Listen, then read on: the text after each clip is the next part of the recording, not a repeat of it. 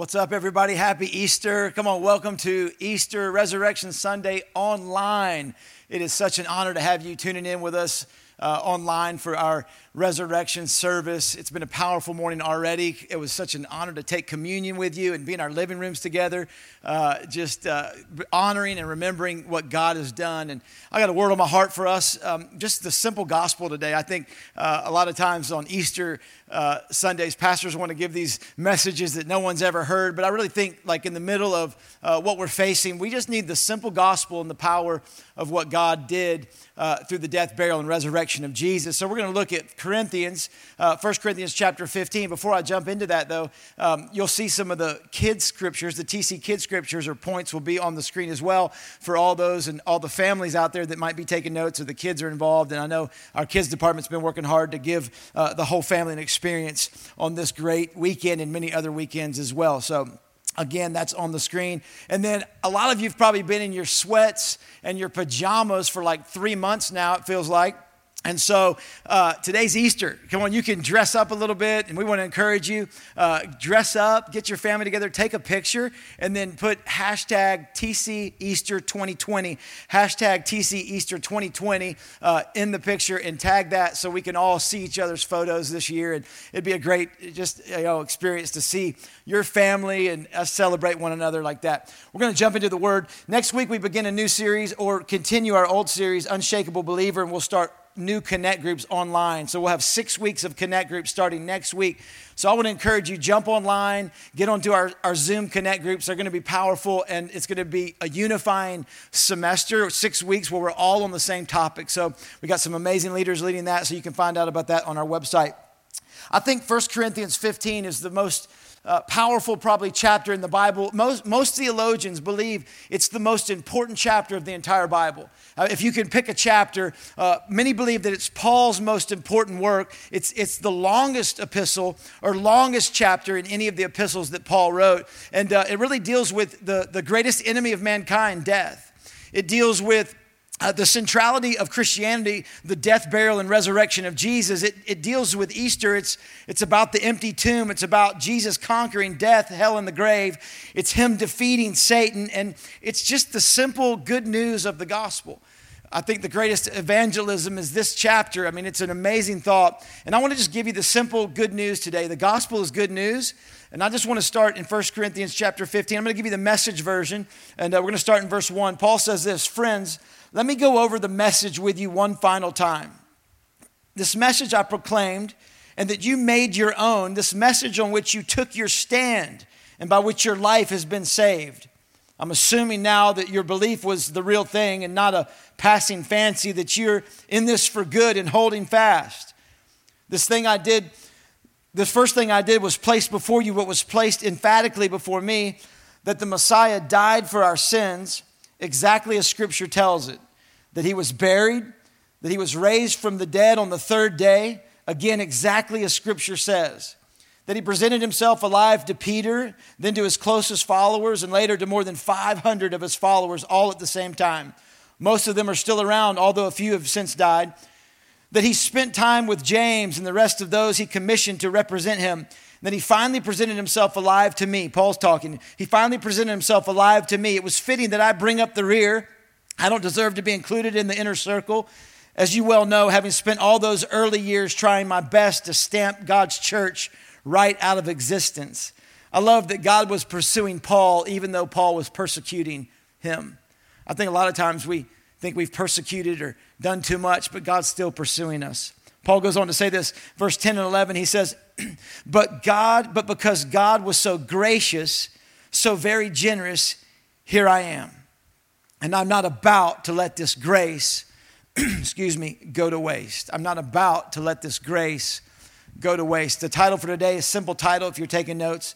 Don't let grace go to waste. Don't let grace go to waste. Let's pray real quick. Father, thank you for your word.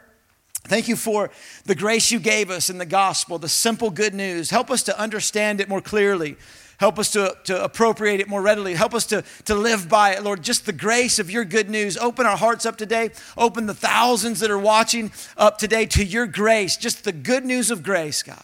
We thank you it, that you gave your son and it was all grace. In Jesus' name, amen.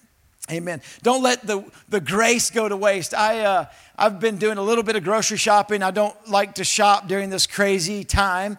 Uh, many of you have been out to the grocery store. You know, it's like everyone, we got masks on, we've got gloves on. There's weird uh, announcements coming over the loudspeaker. You can only walk in one direction. There's lines outside the store.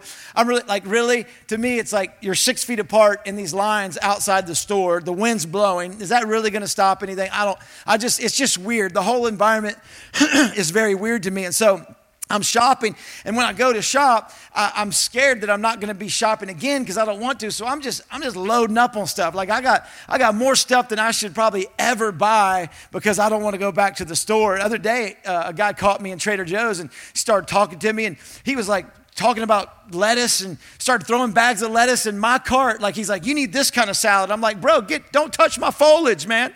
That's not just get out of my cart. You just crossed the Corona line, brother like you know stick with your mask. Don't touch my cart. And uh, but i couldn't i couldn't put it back because you know we're in that dilemma in the store as well where if you touch something it's yours. Like you can't you can't touch it and put it back. And you know people are looking at you. I've changed my mind a few times and i like got some some stuff out of one thing and grabbing the milk. I'm like i don't want the skim. I need this. And you grab the wrong one and just like the sirens are going off. Like he touched it. And i'm like man i changed my mind. Come on if you want to freak somebody out, go up and just like grab the milk and like get, look at it all close and be like, oh, I don't want this one and put it back. You, people all around you are going to lose their minds. Don't do that. I'm just kidding. You might be arrested or something. But, but here, here's the thing I'm shopping and I'm piling up all this stuff into my cart and I want to eat healthy and we're in pandemic because I'm putting spinach and I'm putting broccoli and I'm putting all these Brussels sprouts and kale and I've got these great intentions to eat healthy but the reality is this morning I went and threw out a bunch of poblano peppers out of my refrigerator that went bad. I was going to make stuffed poblano peppers. Come on. Really? It's a pandemic. The problem is like the chocolate starts crying out louder than the kale. And so all of a sudden the, the healthy stuff, my good intentions kind of go bad and they go to waste. And I'm finding myself throwing spinach out and throwing this out and throwing that out because I just let it go to waste. And I began to ask myself, why do I why do I let it go to waste? I've got good intentions, I care, but why do I let it go to waste? And I think I think there's a couple answers to that. I think it's because it's cheap, really. And you might say, well, vegetables are not cheap. Well, no, they're not cheap monetarily necessarily, but they're convenient. So I think the total cost of, of what I'm purchasing there, I'm kind of far removed from the planting and the plowing and the watering and the tilling of the soil. I'm not a farmer. My hands don't show the, the work of actually having to produce that crop. And so I'm kind of removed from the cost of what it took to produce that crop. And so it's, it's not as costly to me, so it's easy to waste. I think a lot of times, if we're honest, we waste things because we're far removed or don't understand the cost. That's what's actually happening in chapter 15. Paul's speaking to the Corinthian Christians because it's been 25 years since Jesus was, was crucified, buried, and resurrected. 25 years. And now all of a sudden, Paul's getting wind of some of these Corinthian believers that they've actually started to entertain the idea that there was no resurrection that Christ really didn't raise from the dead, that like, like all this was kind of a myth. Like 25 years, some of them have never even met anybody that saw the resurrection. People were still living at the time that had, but it had been 25 years. So many of the stories were just handed down, word to mouth, uh, just, just story after story after story. And now it started to become like this distant reality in their life. They, they, they didn't understand or realize the cost of the cross. They were distant from the cost of what it took to produce grace. And so now they were at a place where they were about to waste grace in their life. Paul realizes it and comes out of the gate strong, shooting with this message. He's going, Listen, listen, I want to remind you, he's got this real, this, this fervent intention right from the front. He has this, this, this kind of this heartbeat of like, I've got to get this across to you. I've got to get my, get my heart across to you. This is serious. This is important. He, he goes, Listen, listen, let me remind you. He's realizing that they aren't actually having grace impact their daily life. And he goes, Let me remind you of this message that I brought to you. Let me remind you of the thing that saved you. Let me remind you of the gospel. Let me remind you that Jesus was dead, buried, and resurrected. Let me remind you that you didn't believe in this because it was stories handed down. Let me remind you that you impacted and were impacted by God. That, let me remind you that you believed not because it was convenient, not because it was not costly, that you believed on this message, took your stand, and that was the gospel that brought salvation to you. I think it's so important in times of, of, of, of doubt or worry or pandemic. I think it's so important in times that we might be tempted to doubt or waste the grace to remind ourselves of the simplicity of the good news of Messiah. Paul goes on to say, Listen, Jesus died for your sins. As the scripture tells it, he was buried and he was raised from the dead on the third day. He had to remind them because they had gotten distant from the cost of grace and now it wasn't a reality in their life as much. And I, I just want to encourage you Paul didn't give them philosophy, Paul didn't give them rules and regulations to follow.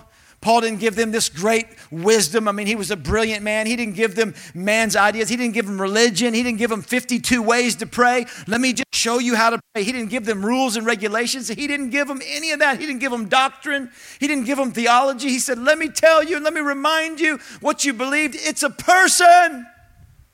Let me remind you that when you're tempted to doubt a little bit, when you're tempted to, to face some problems, let me remind you of the simple gospel it's Jesus. He died and was buried and rose from the dead. Let me remind you of this grace so that you don't waste it.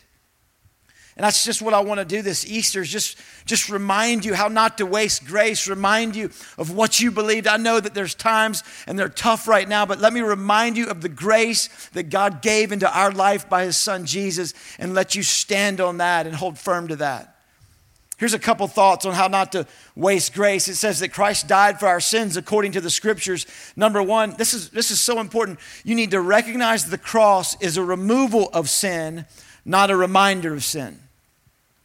He said that Christ died for our sins. A lot of times we allow the cross to be a reminder of sin when it's actually meant to be a removal of sin. Why did Christ die? Why did Paul record that? How did Jesus die and why? What did it look like? I'm going to read some things to you about the cost of crucifixion and, and just the reality that, that this is a reminder that he removed our sins, that what he did was enough, that he paid the price. Like, this is the good news. Like, Jesus did it. It says the victim's back was first torn open by scourging, and then clotting blood was ripped open again when the clothes were torn off the victim. When he was thrown on the ground to, to nail the hands to the crossbeam, the wounds were again torn open and contaminated with dirt. Then, as he hung on the cross with each breath, the painful wounds on the back scraped against the rough wood up and down the, the, up the beam in the back, further aggravating his wounds in his back.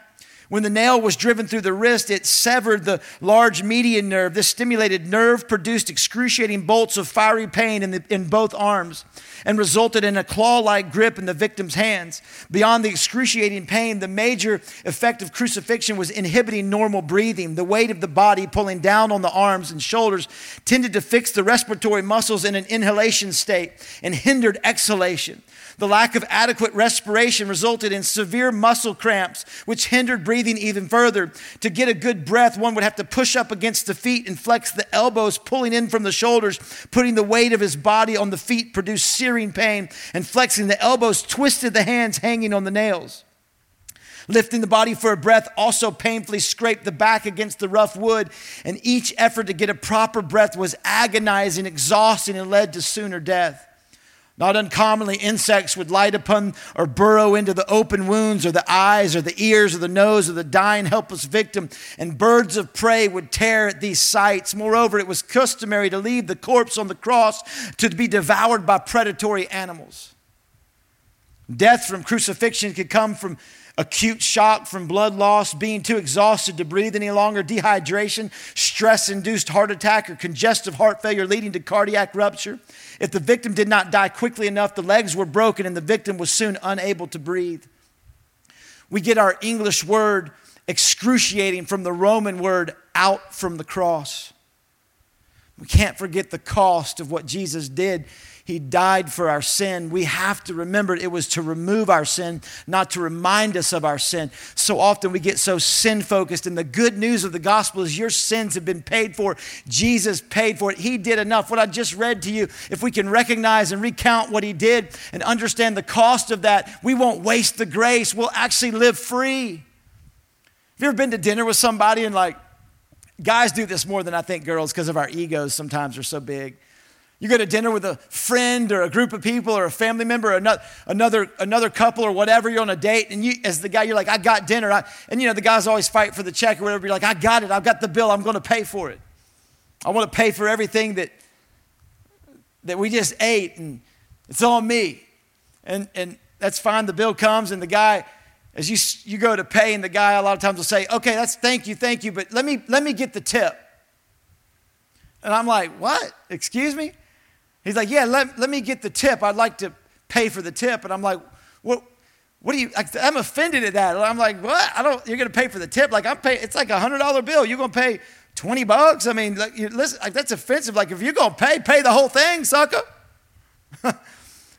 like don't, don't pick up the tiny tip. Like, you know, if you want, I'm, I'm give, just receive my grace. Just receive my, my, my generosity. Just receive what I want to, want to do. I'm 45 years old and never once have I told my father out to dinner who buys our meal as a family, I've never once told him, hey, dad, thank you so much for dinner. Let me get the tip. I've never done that. If I did, he'd be offended. The cross is Jesus saying, I paid for the whole thing. I paid for the whole debt. I paid for all of it. Your sins are gone. You can't add to it. Don't add your tiny tip of religion trying to think that you can do something. It's actually offensive to the Father. Just recount and recall the cost of grace in our life and be thankful and receive it. You might think today that you don't have a debt. The reality is, Jesus died for our debt. You might think, well, I don't have a debt. I don't, you couldn't pay for your own sins. You couldn't pay for that debt. Many people think, oh, well, there's no debt. Culture would tell you it's like this if you went out to a restaurant and had a meal and said, I don't believe in the bill. Like, you can't do that. Somebody's got to pay for the bill. You can't say, I don't believe in the bill. Someone's paying for the bill, and culture wants to tell us that it doesn't believe in the bill. But we all have a sin debt, and Jesus paid for it. That's the good news of the gospel. Jesus died. We can just receive it. Don't try to add a tip to it. This should actually cause us to live and respond different in our day to day life. We don't have to live sin conscious, we can live God conscious. You can stop living below your calling. You can live in freedom. You can, you can not live in doubt and guilt and shame. You can know that it's removed off your life. You can live with gifts and power and calling. Don't waste what Jesus paid for. Come on, don't waste grace. Don't hide behind average. God gave us His grace. The scriptures go on, it says Christ died according to the scripture. I love how it says according to the scripture. You know what that tells me? That this wasn't an afterthought. Like it was prophesied, planned for, paid for, prophesied by God, by the prophets. I mean, it was all in the scriptures for thousands of years. I mean, all the way down to the clothes Jesus was wearing, all the way down to, to every bone in his body being accounted for. The Bible says not one bone would be broken. The, the Roman centurions went to break his legs, but they didn't because he was already dead. So they didn't break his legs. They pierced his side with a spear. I mean, all the way, all of it was already prepared for. The point is, it wasn't an afterthought. Guys, you ever had your wife ask you, or your girlfriend ask you, Do you know what today is? What the date is today? You're like, Oh, please, God. Don't, don't let it be an anniversary, a birthday, or a child's birthday. Not one of the big three, Lord, please. You know, what she's really saying is, Am I an afterthought? The best times my wife responds to me on a day or on a date is when I've prepared and planned and premeditated and put together a, a plan and paid for it. And she is surprised by it. And she's like, wow, you did all this. She's saying, I wasn't an afterthought. And I just want to tell you today that according to the scriptures, He died. You weren't an afterthought to God.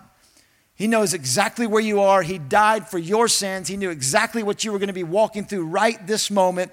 And He says, I've planned, paid for, prepared. Just receive my grace. Don't waste it. Second thing, Paul goes on and says, He died, but, but he says he was buried. He was buried.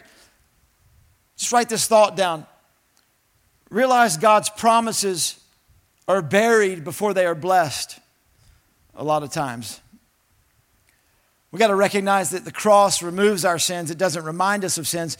But we've got to realize that God's promises. Why did Paul say that he was buried? Come on, that, like, that's simple. Like, really? He's buried? Paul's the only one that records that in any of the epistles, that he was buried. Only one that recounts that. Paul's like reiterating that, that he was actually dead. You don't bury somebody that's not dead. He's saying he was buried like he was dead. It was over. Lights out. He was buried and dead. He's saying, listen, Jesus was dead. He's positively dead. And it was all God to get him back to life. You and I got to recognize sometimes that before the, the promises of God in our life uh, can be blessed, they have to be buried. And so some of you are going through certain things in your life and you're like, man, I can't understand why this is buried. I can't figure out why I don't see any of God's promises because things are buried before they're blessed. Jesus was buried. It's a pattern in the gospel. Things have to be dead and buried before they can actually be resurrected to life. When I was dating my wife, um, she was a lot better than I was, out of my league. And so um, I was nervous. There was a lot of barriers and obstacles in the way to, to date her. And so I was kind of scared about it. And I was like, she's not going to want anything to do with me. And so as I began to date her or began to try to ask her out, um, I just kept putting it at the cross. I, I literally said this in my prayer time. I said, God, I just put this relationship at the cross. I just bury it in you. Because I knew this anything that was God that was buried, He could resurrect and bless.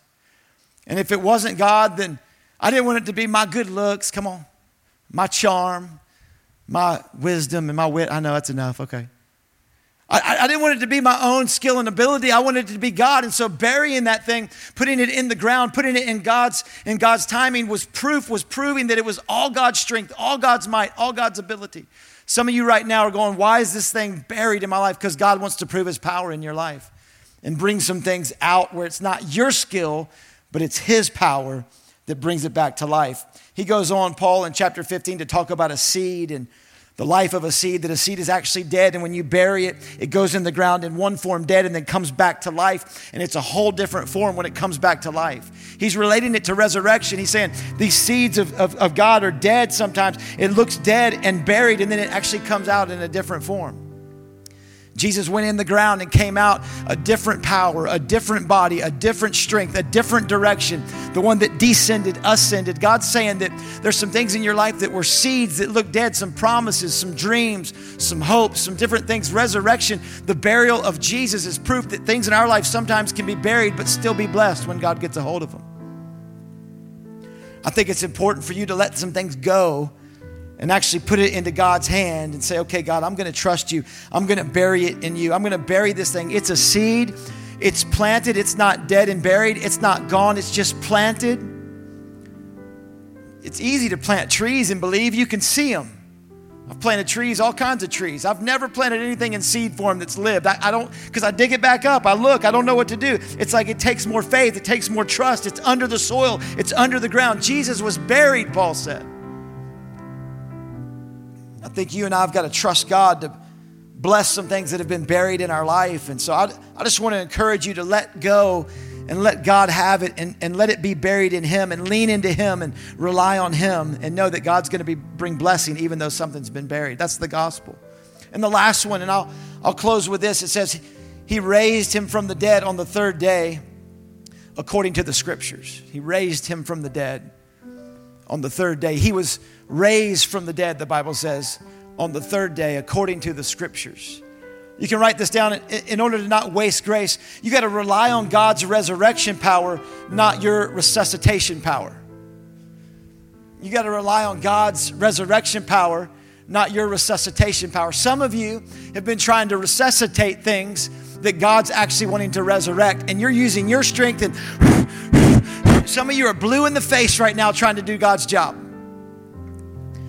You're trying to make that thing float. You're trying to blow up that balloon. You're trying to blow up that promise. You're trying to blow up that marriage, using all your strength to bring that thing back to life. Come on, Paul says that Jesus was raised from the dead. Jesus had to trust God to get him out of the grave. Jesus had to trust God. It didn't say Jesus raised himself from the dead. It didn't say Jesus did it all on his own. It actually says that Jesus was raised from the dead, that the Holy Spirit had to breathe on Jesus, had to bring the life of God into Jesus, had to re- bring resurrect the power of God in Jesus and bring him alive. And I love resurrection that it's not on us, that we don't have to resuscitate stuff. In college, uh, I'm gonna, I'm gonna tell myself, this was before Jesus' days, okay, before I was saved. But I took a class with a bunch of my football buddies, and it was a CPR class because it was an easy A. Come on, somebody. The only problem with it was it was like seven in the morning. If you're in college, man, that's a that's a death sentence. 7 a.m.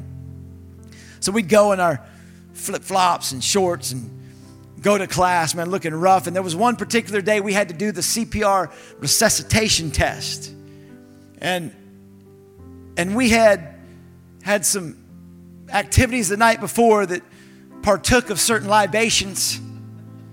And, and so we did the resuscitation on the little CPR dummy and we're getting graded on it. and I guess the teacher could still have an aroma of the smell of our night before. And I don't know what it might have been, and I won't say it here on Easter. But when she graded the test and gave us our grades after watching our technique, she gave me and about three guys a D. She didn't fail us, but she gave us a D. And I was like, We did everything right. How did you give us a D? She goes, Because you didn't resuscitate that dummy. You breathed dead, you breathed dead air into that dummy. You breathed drunk air into that dummy. If you did bring that dummy back to life, he'd have died of drunkenness. That's exactly what she said and gave us a D on the thing.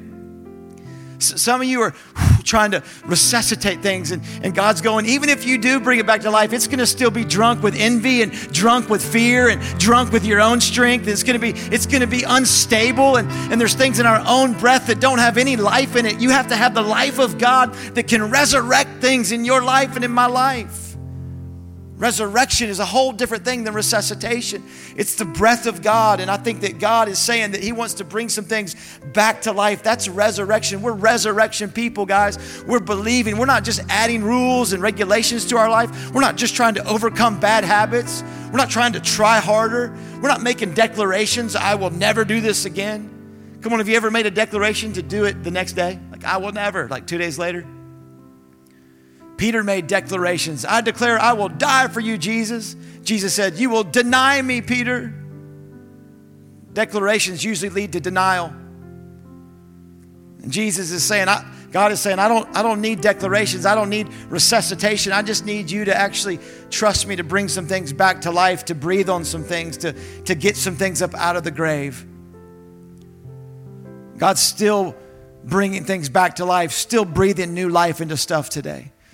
And, and I, think, I think in the middle of fear and the middle of, of worldwide chaos, it's easy to forget and waste the grace we've been given. It's easy to forget that sometimes things are buried, but God's about to bless them. It's easy to forget that He wants to resurrect it. We don't have to resuscitate it with our own strength. And some of you have been trying to resuscitate a marriage, been trying to resuscitate a dream or a desire for a child. Some, some of you have been lost hope for so long. It's been this way so long. You've just quit believing. You've quit even desiring it to come alive. You've quit even trusting. And you're just going, I, I kind of quit. I give up. And God's saying, No, no, no. I need you to believe again today that I can bring some things back to life. I, I want, I want to bring some, some power on your behalf. I want to breathe on some things for you. Here, here's what happened after Jesus rose from the dead, and I'll close with this. He died, he was buried, and he resurrected. The tomb is empty. It's still empty today. The tomb is proof that we're just getting started. Here's what resurrection for you and I is we might be in the ground right now, but we're not staying here forever. We might be buried right now, but it's not going to last forever. You know, joy comes in the morning. That they came looking for a dead Savior, but they found a living Lord. He came out of the grave. The tomb is empty, and it's proof that God's just getting started the devil actually fashioned and formatted and, and, and, and spread a lie about Jesus after he rose from the dead to try to disprove it. The devil actually said eh, through this lie, he said that he's not risen, that he's actually been stolen. That he, he's not risen from the dead, he's just been stolen. The body was stolen. And he's still telling the same lie. Here's the lie he tells us the same lie. Here's what it sounds like there's no life beyond burial. Satan would tell you today there's no life beyond divorce. There's no life beyond addiction. There's no, there's no life beyond that accident. There's no life beyond that shame. There's no life beyond that problem. There's no life beyond the virus. There's no life beyond that hurt. There's no life beyond that discouragement. Come on, that's Satan's lie saying there's no life beyond burial. And the proof of of the power of the gospel is there is life beyond burial. There's life beyond our greatest mistakes. If we'll just allow the power of the gospel to permeate our being, allow grace to not go to waste, to say, you know what, it's Jesus, it's what He did. I remind myself it's about God and His power. Let me say this to you the empty tomb is permission for you to believe beyond what you've buried. And I just want to pray for you today. I just want to give you permission to believe again. No matter how ridiculous the devil's telling you it sounds that God could actually bring this back to life, I believe you can encounter and experience the power of God in that area. I believe that you can believe for your marriage again, that God could resurrect it. I believe that you can believe for that child or that dream or that business or that hope. I believe that, that we can believe for, for this global problem. If God could get Jesus out of the grave all by himself, he doesn't need our help with the plan for our life. I want to encourage you to put this in God's hand today. So the first thing I want to pray for is this. If you just if you just need to believe again, I want to give you permission. Like, I'm going to believe again that Jesus can actually bring something back to life that I've discounted or left buried and forgot about. I want to pray for that. And the second thing, if you're listening today and you're watching and you just need the grace of God, you've never surrendered your life to Jesus. You're hearing me talk about the simple gospel that Jesus died for your sins. You couldn't do it, you couldn't pay for it that He died to remove them. They're gone, all of them, past, present, and future. You can't add a tip to that. He did it on the cross. He rose from the dead, and He did that to give you brand new life, not to, to make you better, to give you the life of God, not to clean you up, to give you life. And If you need that life today, the Bible says if you would just simply believe in the gospel, the good news that Jesus did it all, not religion, not rules, not regulation, just believing in Jesus, that you get a fresh start in God. So I want to pray for some of you that need a fresh start in God today. I want to pray right now and give you permission to believe. And then I'm going, to, I'm going to pray for those that would type Jesus in the, in the comments. If you know you need Jesus, if you're ready to surrender your life to Jesus, if you need a fresh start in God, just type Jesus in the comments right now. I need, I need God's life. I believe in the gospel. I need Jesus. Maybe it's for the first time. If it's the first time, you know you need Christ. You can't pay for it. You know He gave His life for you. Just type Jesus. Just write it right there on your on your screen, and we're going to reach out to you in prayer. And we've got a resource to send to you. Maybe you, maybe you're coming back to Jesus. Maybe you you know you've kind of doubted and you've you've wasted His grace, and you're ready to come back to Him. You're ready to come back to the gospel. Come on, just type Jesus. Let me pray for you, Father. Thank you so much for today. Thank you for resurrection. Thank you for Easter. Thank you for an empty tomb. Lord, in, in worldwide chaos right now, we, we, we ground ourselves in your resurrection, and your death, burial, and resurrection. We, we, we, we aren't far removed from the cost that you paid on the cross. We remind ourselves, we recount, we realize everything that you did for us was in your strength, that you paid for it all. For those listening right now, God, I pray that they would have permission again to believe today for things that have been buried, things that they have felt were dead. I believe right now with them for, for marriages that need life. Lord, breathe into children right now that need to come back to you. Lord, breathe into a dr- dream or a business or an idea. Breathe into a dead relationship, God. Breathe into discouragement. Breathe into depression right now, Jesus. Bring, bring some joy right now onto the scene, God. Lord, everywhere that there's been fear, God, bring faith. Breathe faith in. That you came out of the grave, you conquered hell, death, and the grave.